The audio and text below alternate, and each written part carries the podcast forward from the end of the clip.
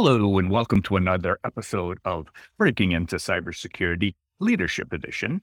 Today, we have Kerry Hazelton, who is a senior individual in uh, cloud security space, and I wanted to bring him on to share his experiences. Kerry, as you've grown in the space, why did you choose to become a leader versus saying as an individual contributor? And that's an excellent question, Chris. And just just for clarity purposes, there is a distinction between individual contributor and cybersecurity leader. It obviously varies from person to person, company to company. Some of you a title such as senior engineer or even lead engineer as contributor in name only. But what I've experienced is you are being groomed become a potential you're being groomed become that one person who can gain the confidence and trust of not only your direct manager but also from executive leadership to drive conversations on various subjects, various projects to initiate those same projects and also to be able to inspire others around. Okay. And as you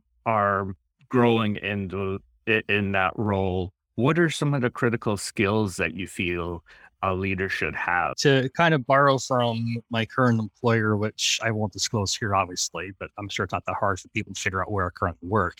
One of the values that they refer to is grit.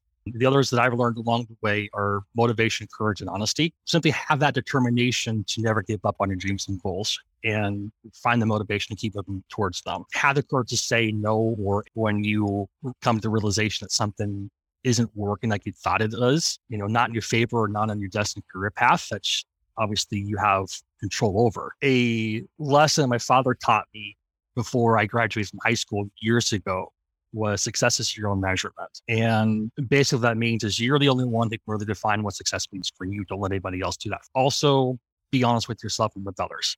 You know, people do remember you for your actions over your, or your words rather than your actions.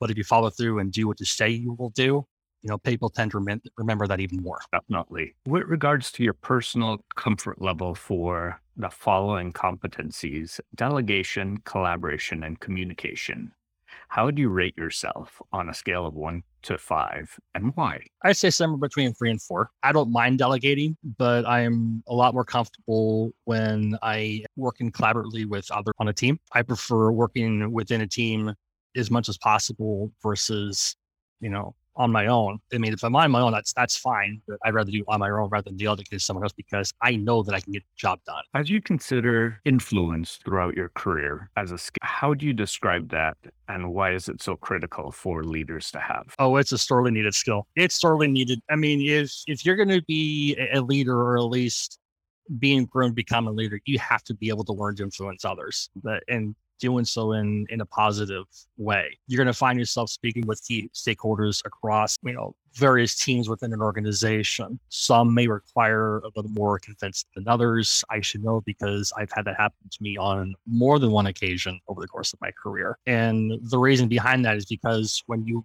you know, case in point, if you're trying to present an idea, obviously the key question from other stakeholders who might be more skeptical is, well, how's it going to impact my team? And and being able to have influence on that stakeholder helps them to understand that there may not be such a huge workload or demand on your particular team, but you're more than willing to work with that individual and the people underneath that person to make sure that the project gets done.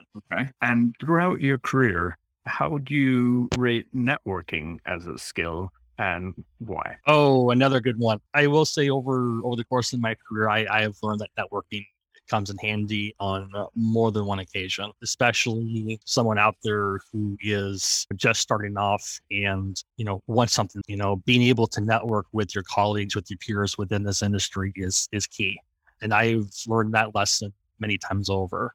So I definitely say it, it comes in handy. As you think about someone listening to this podcast, uh, potential future leader, What's what advice would you give them for their future career? Never stop learning. Understand that this industry is very dynamic and is constantly changing and understand where the trends are going and how to leverage them to your advantage to by acquiring new skills or improve on old ones. Also, you know, give back, you know, give back to community to every opportunity. You know, remember where you came from, where you started, and that one person who took you under their wing and do the same for someone. You know, I will say that someone did that for me when I first started off my journey 24 years ago. And his one rule to me was you pay it forward when you get to where I am right now. And that is something that I've been making every effort to do over the last five or six years. Kerry, thank you for joining us today on Breaking Into Cybersecurity Leadership Series and have a great rest. Appreciate it.